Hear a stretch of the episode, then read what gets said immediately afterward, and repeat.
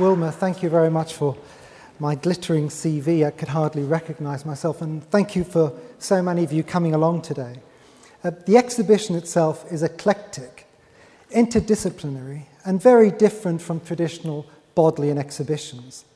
I see my role as promoting public engagement and to bring to a wider audience the contribution Oxford medicine has made to reducing human suffering and increasing well being. The objective is to join the past to the present and avoid what C.P. Snow described as a society split into two cultures the sciences on the one hand and humanities on the other. Great Medical Discoveries chronicles the story of Oxford's contribution to human health from its medical origins to its present status as one of the world's leading scientific institutions.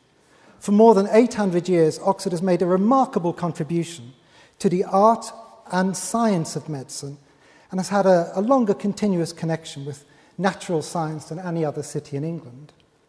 Scientists, philosophers, and physicians periodically made the city an outstanding scientific centre of the medieval West, establishing much of the scientific attitude and spirit which now is taken for granted. Their influence and innovation have reverberated through the centuries, providing a continuous thread to the scientific developments of today and tomorrow. The exhibition features, obviously, the literary treasures of the Bodleian, together with laboratory notebooks, letters, inventions, and medical apparatus. From the first description of the cell in Robert Hooke's Micrographia, and Harvey's explanation of the role of the heart and blood circulation in the 17th century, to the therapeutic discovery of penicillin, the world's first antibiotic. The exhibition will trace the role of Oxford, it, role in medical research and discoveries that have increased our understanding of the workings of the human body, both in health and in disease. It is generally considered that before the 20th century, the most obvious pinnacle was the 17th century, and in this period, Oxford medicine witnessed an extraordinary resurgence what Charles Webster has called a golden age, which arguably has never been surpassed in Oxford and may well represent an unrivaled period in the entire history of modern medicine. During the tumultuous years of the English Civil War, the experimental ingenuity of Harvey, Lower, Locke, Willis, and Wren propelled medicine into a new era. The flowering of invention was partly due to the breadth of intellectual perspective which informed scientific work during the period. And this group represented the true interdisciplinary ideal, and they were as intellectually devoted to philosophy, architecture, and astronomy as they were to dissection, blood flow, and brain function. The Bodleian has not had an exhibition showcasing the contribution of medicine since 1947. So it was very interesting to work with the excellent exhibition staff here to showcase some of Oxford's groundbreaking discoveries. The exhibition is not an attempt to chronicle the whole history of medical science in Oxford. It is merely an historical snapshot, looking at the episodes that I hope visitors will find fascinating, original, and compelling. We, I wanted to begin uh, with Roger Bacon because next year is widely accepted as the, 400, the 800th anniversary of his birth. And this is just an example of the wonderful treasures that the, the Bodleian um, have kindly liberated and showcased. Um, and he is seen really as a bedrock of scientific thinking in the city. Known as England's Dr. Mirabilis, he led the way towards the conception of science as an inductive study of nature based on and tested by experiment. Bacon's aphorism was without experiment, nothing can be known sufficiently. In the language of today, we could call that evidence based medicine. As I mentioned, a central theme driving the exhibition has been to link the past to the present. And this has been achieved by showcasing different themes. And one of the themes in the exhibition is blood and its diseases. An arc runs through from Harvey to haemophilia to malaria and tropical medicine. William Harvey's name is rightly in the forefront of medical history, and his book on the motion of the heart is one of the most influential books ever published on physiology, or indeed in the whole history of medicine. And there is a magnificent display case dedicated to his achievements. But I also wanted to show the work of 20th century Oxford on inherited blood diseases.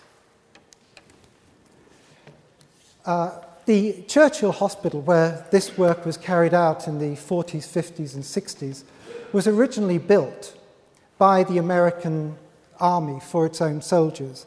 And here we can see um, Rosemary Biggs, some of you may know, the great Gwyn Macfarlane, and also Ethel Bidwell here. And they were working with young children who had haemophilia. Um, Macfarlane himself had been dedicated to trying to uncover um, the causes and the treatment for haemophilia throughout his life. They also, up in Headington, they had a house where they would take these children and allow them to recuperate over a long period of time.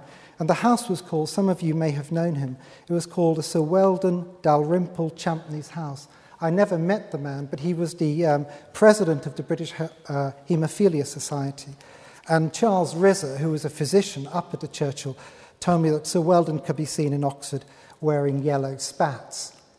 Um, there are two forms of inherited haemophilia classic haemophilia A, which is a mutation in the factor VIII gene, and Christmas disease or haemophilia B, which is rare.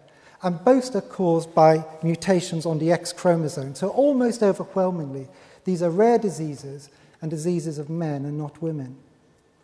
The disease was also known, some of you might know it as the royal disease, with Queen Victoria and her daughters being carriers. And of course, the Romanov dynasty were known carriers of the rare strain of haemophilia B.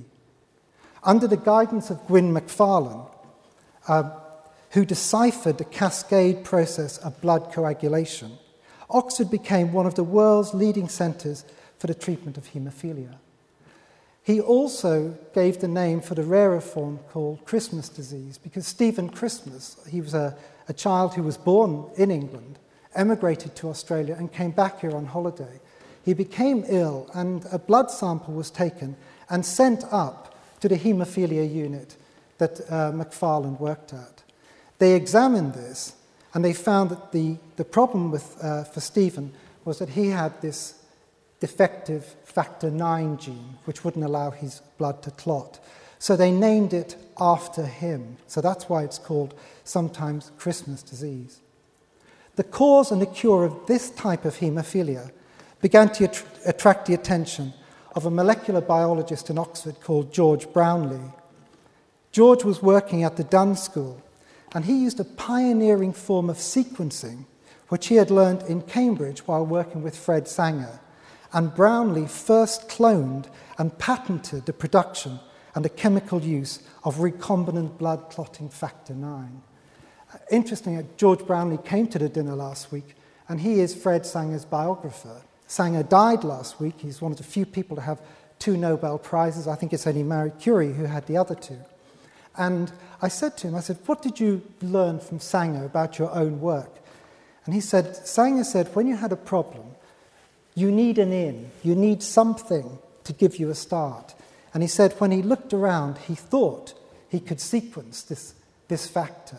And within 18 months, um, he had successfully created an artificial form of factor 9 where you didn't need uh, blood from human donors.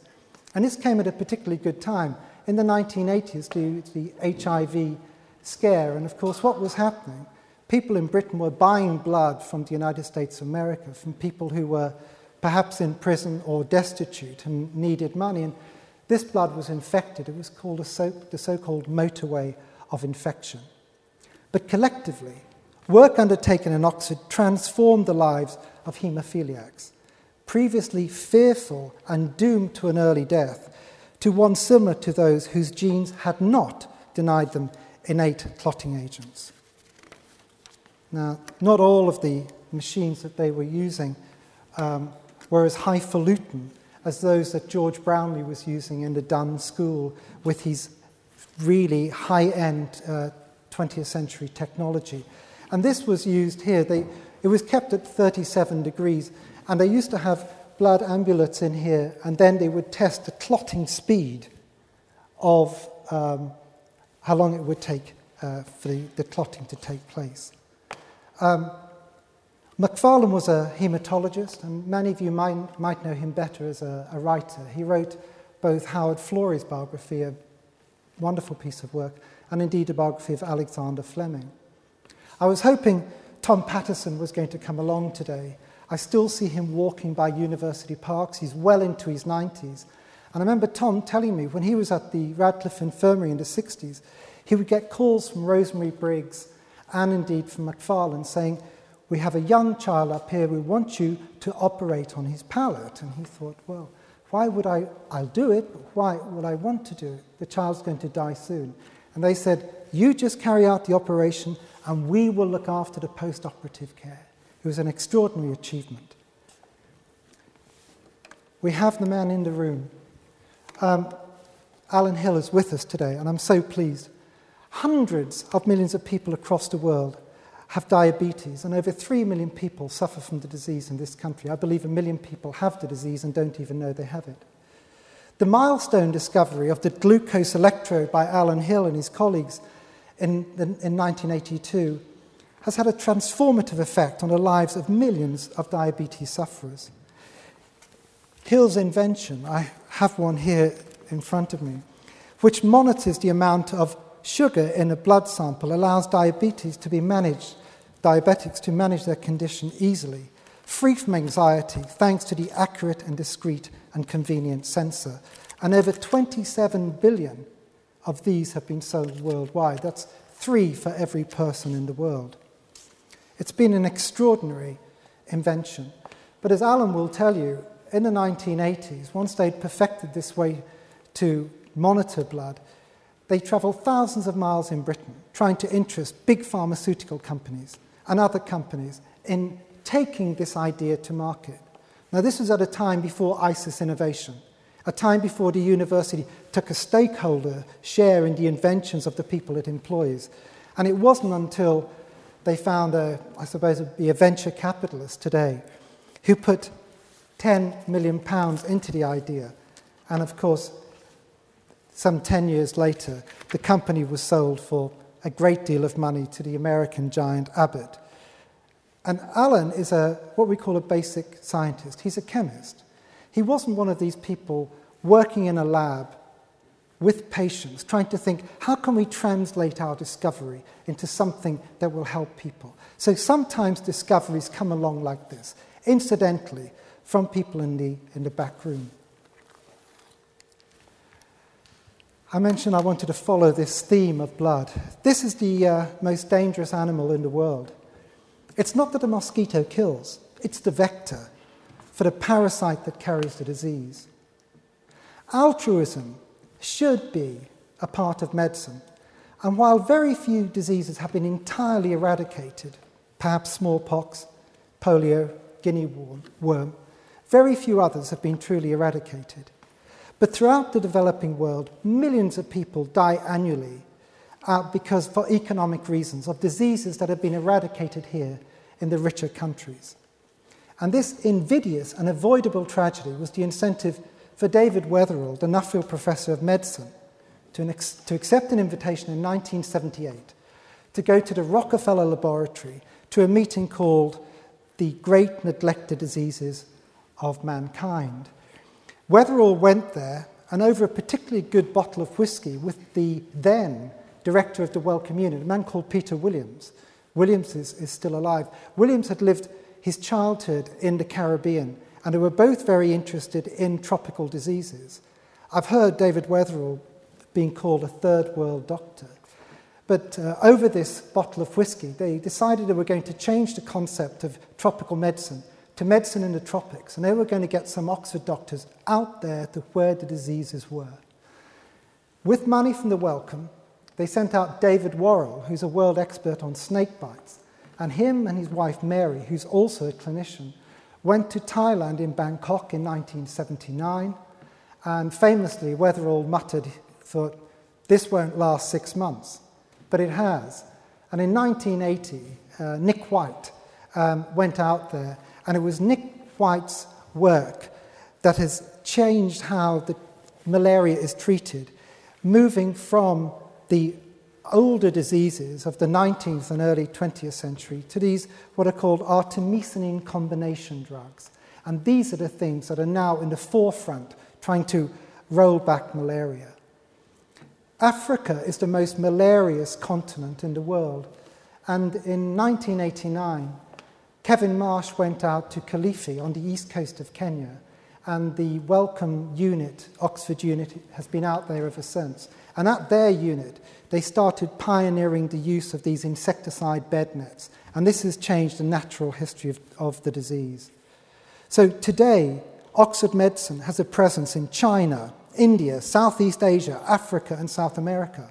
And in 2012, believe it or not, when the Oxford Medical School was voted, I don't know what the matrix is, but anyway, this the, the Times Higher Educational Supplement said that Oxford Medical School was the best medical school in the world. And at the top of the list, they put the Africa and Asia Tropical Network. At, they single them out for special praise. And indeed, recently, while I was talking to David Warrell, he told me that the microscope is still essential for doctors working in the tropics. Now, let me see if I can find that. Good. Um, this is uh, something, it's a Hooke's microscope. We don't know where it is, it's been lost forever. One of his many biographers, Alan Chapman, who's going to give a lecture, I think, on Robert Hooke in this series, made this himself. It's a, it's a, it's a replica and he made this in 1975, and it's actually in the exhibition. For a period, a very short period, and let me tell you, the history of Oxford medicine, there have been some pretty fallow periods. But for those 12 years between 1648 and 1660, Oxford was Britain's main centre of scientific activity. In the middle of this ferment were Locke, Boyle, Willis, Wren, and the prodigious Robert Hooke. His publication, Micrographia, in 1665, marked a watershed in scientific thought. The book was a scientific bestseller, inspiring wide public interest in a new science of microscopy. The book contained 38 plates, including the famous one that we always see, of fleas, and featured the first biological use of the word cell in describing the pores of wood. All earthly life is based upon and dependent upon the cell. Hooke's early work laid the foundations which would be built on over the coming centuries by Oxford researchers, leading to the defining discoveries on the regulation of the cell cycle, Jim Gowans' work on the lymphocyte and the, how the lymphocyte um, travels around the body, and culminating in John Gurdon's 2012 Nobel Prize for his work on reprogramming ordinary cells into immature stem cells. My problem was putting the exhibition together. We don't have anybody in Oxford with a Nobel Prize in medicine. Um, but of course, Gurdon, he certainly did. His, he made his reputation in Oxford. And the outstanding thing about Gurdon's Nobel Prize, he got it for his work that he did in Oxford in 1962. So he had to wait 50 years. Not the longest that somebody has, has waited, but nonetheless. Um, the great scientific advance in Oxford during the 17th century took place, as I say, in the turbulent years of the English Civil War, when, as Christopher Hill in his book, he called it when the world was turned upside down. Alongside Hooke and Lower, Thomas Willis remains a giant in the field of early modern scientific research, and his work marks the beginning of neurology. Willis used the word neurology in his book Cerebri Anatome in 1664, and the book came from Willis's decision to undertake a new study of the anatomy of the brain in order to find out the causes of paralysis, insomnia, epilepsy, hysteria, and convulsions. Cerebral anatomy is chiefly remembered today for this first complete description of the arterial cycle at the base of the brain. It was later coined the Circle of Willis. Every medical student around the world will study the Circle of Willis. The diagram on the left is by Christopher Wren and a lot of the dissecting work was carried out by Richard Lower. We don't have anything of Lower in the exhibition, but I've written about him in my book. He's a, a man that uh, deserves great attention. On the right, we have a contemporary image of the Circle of Willis, and now for people to have a look at the Circle of Willis, we, they don't need to dissect us, and here we can see the, the patient's nose. here on the top. But you can see the tremendous work that they were doing. I mean, Wren is just an outstanding character. He was gifted at everything he did. Most people know him for being an architect, but of course, um, he studied astronomy. Well, we have to. Uh, Dorothy Hodgkin, still the only woman to win a Nobel Prize for Science, left wing, outstanding, dedicated, tenacious, an unbelievable chemist, and the most, one of the most remarkable people that uh, Oxford has turned up really in the, the last two or three centuries. Um, she discovered the structures of penicillin, insulin, and of course vitamin B12 through her uh, use of crystallography. In 1941, Florey and his team at the William Dunn School asked Dorothy to solve and map the molecular structure of penicillin, which she succeeded in doing in 1945. And her dedication to the cause won her the Nobel Prize for Chemistry in 1964.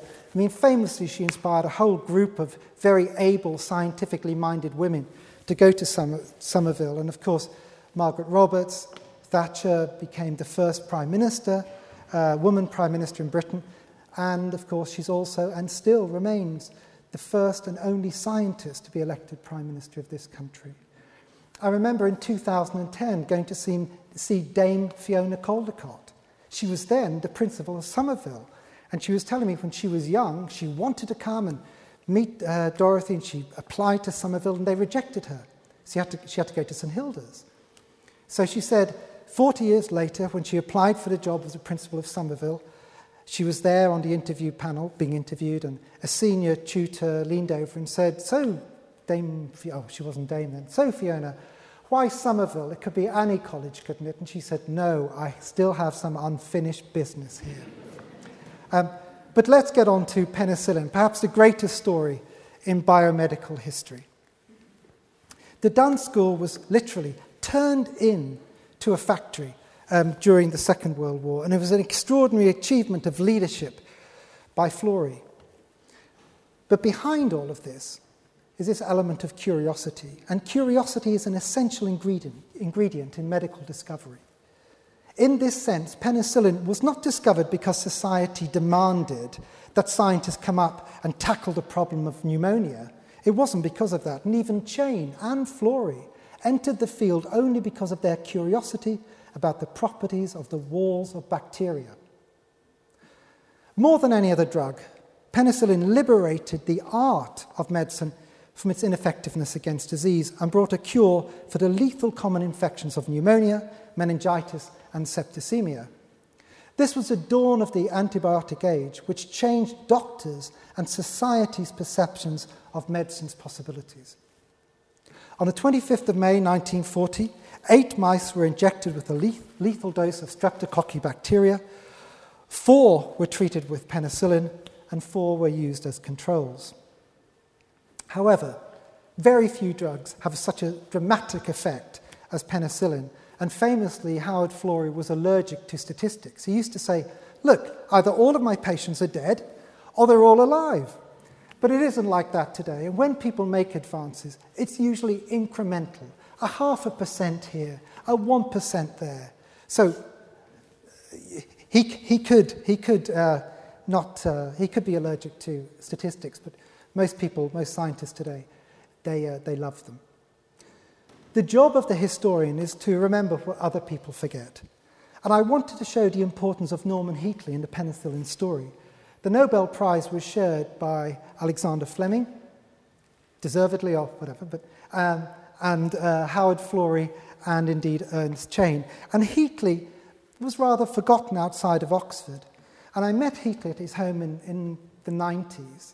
And he was a little bit confused then. He was, he was old, but you could still get the feeling that the relationship between him and Chain, the other biochemist, was delicate. He said Chain used to come up to him and say, Heatley, penicillin, it's yellow. And he used to say, Why? Why? And he said, Because I'm telling you. But penicillin wasn't yellow, it, it turned out to be white. Um, some problems in medicine are just too hard to solve sometimes. And this seems to be the case with Alzheimer's disease today. the only instruction that doctors can give you with any degree of certainty is exercise and drinking cups of tea. Sometimes problems are just too far away, but occasionally, like with penicillin, when there's a sort of a superhuman effort, during that period when the war was there, when everything was going in the right way, and you have this critical mass of people, sometimes these problems can be solved. It's what Peter Medawar, the immunologist, called the art of the soluble. But some problems are just too far away, you can only get to them uh, in bits. I wanted to try and have a look at something else. At bedside teaching, there could have been an exhibition in the Bodleian covering the teaching of students, and that would have been a whole exhibition in itself. But what I wanted to do was to have a look at Thomas Sydenham in the 17th century, genius, brilliant, early forerunner of epidemiology, great writer and William Osler, a hundred years ago, Osler, the most famous doctor of his time, who said his epitaph would be, I taught students in the wards. Um, Sydenham eschewed the scientific fer- fervour of lots of people in Oxford in the middle of the 17th century. And he thought, if you want to study medicine, don't come to Oxford. You know, it's a place to study shoemaking rather than medicine. He didn't like that whole idea of, of people thinking about hypotheses. He believed in, he prized observation. He avoided speculation and he used his senses. When somebody asked him, What's the best medical book to read? he said, Read Don Quixote. That will give you all the answers you want. Um, Osler, of course, was a famous bibliophile and a great friend of the libraries. And um, he was very famous about teaching should be patient centered. He wanted to move away from a thing where a lecturer would speak down in a great hall like this to students. He wanted people to be at their bedside. And in fact, when I talked to David Weatherall, he said many of his friends complain when they go and see their GPs, not my GP, of course, um, since he's here in the audience today. Um, but when they go and see GPs, they say, um, the doctor never looks at me. He never looks into, she never looks into my eyes. They just look at the screen in front of them. So, in a way, feeling better, healing, is still, some way, you could say, is an art more than a science. I couldn't do Oxford without, of course, Richard Doll, and he's always in the news, and why wouldn't he be? He was an absolutely, he had made an extraordinary contribution to Britain, and uh, he changed the health of the nation. When he was here as Regius Professor, he uh, established five new chairs and set the foundation that had been built upon by the Nuffield benefaction. And these five new chairs really propelled the medical school into the modern world. Um, more than any other physician, here was a man, he didn't see patients. It was just the power of statistics and power of persuasion. When Richard wrote his first paper in 1950, over 80% of middle aged men smoked in Britain. That figure is less than 20% today. From having the highest rates of lung cancer in the world, Britain now has the greatest decrease in lung cancer deaths in the world. An extraordinary achievement. And of course, he also founded Green College, Green Templeton, which is the only college with an outright uh, dedication to, me- to medicine. Extraordinary. We have a beautifully designed display case tracing the history of Joshua Silver's invention in the 1980s to its role today as a WHO program to bring vision to myopic teenagers across the world. Um, Silver's a retired atomic physicist, started doing doodling, you know, the way that he said he was curious. And his ambition is to bring these spectacles to the one billion people across the world who can't afford them. There are that, there's probably more than a million children who can't see the blackboard. And he invented these self refracting spectacles where you have two lenses, and here the syringe is used to put in some kind of a, a liquid in here, it's a silicon. And what you do is you become your own optician. And it works for 95% of vision. So at the extremes, it would be no good for people. And this has been an extraordinary idea, which is now, there are now these spectacles in 15 of the poorest countries in the world. And really, being able to see and being educated is a democratic human right. The eponymous Oxford knee. I was hoping that John O'Connor was going to be here today. But thanks to Richard Doll and the National Health Service and perhaps growing affluence, we all seem to be living longer. In 1950, only 20% of British people lived to the biblical age of 70. Now 80% live to the biblical age, and it's getting more all of the time. But sometimes, in order to make it there, you need some remedial help. I'm going to have a guess. Is there anyone here with an Oxford knee, this partial knee replacement? The great advantage of the Oxford knee, if any of you sort of had a trouble getting in here, is that unlike a total knee, the, the tendons aren't severed. And of course, the recuperation is, is all that much better. While the exhibition that I've curated is by necessity historical in perspective, it also looks at the future and to the work of the Structural Genomics Consortium, which seeks to discover new drugs against human diseases using innovative open access practices. We have to ask ourselves today where are the new drugs coming from? There are no new analgesics, there are no, no new antibiotics coming. GlaxoSmithKline profits down by a third. These big companies, Pfizer, closed down in Sandwich in Kent, had been there 100 years. Not that Pfizer's a British company, it's an American company. But nonetheless, there seems to be these drugs that have targets, but we're not coming up with any of these new drugs. It takes about 15 years to create a new drug, costs a billion pounds, and drug companies are not willing to have a stab at it. The message of the exhibition is that Oxford has made an enduring contribution to medical science, and that while medicine is a science, it is also an art, and that what happened in Oxford is important for all time. Today, the Medical Science Division forms the biggest part and the most generously funded area of Oxford University. If medical sciences stood alone, it would be the fifth biggest university in the country. And uh, when people come to Oxford, there are many thousands of people who come here. But these visitors, when they come, they see very little of the energy, creativity, and physical presence of medicine. The many thousands of researchers, physicians, and scientists are located outside the medieval walls of the city. So perhaps it is fitting that the exhibition, Great Medical Discoveries 800 Years of Oxford Innovation, is taking place here in the very heart of Gothic Oxford. What better place to showcase medicine's enduring role in reducing human suffering and increasing human well being. Thank you.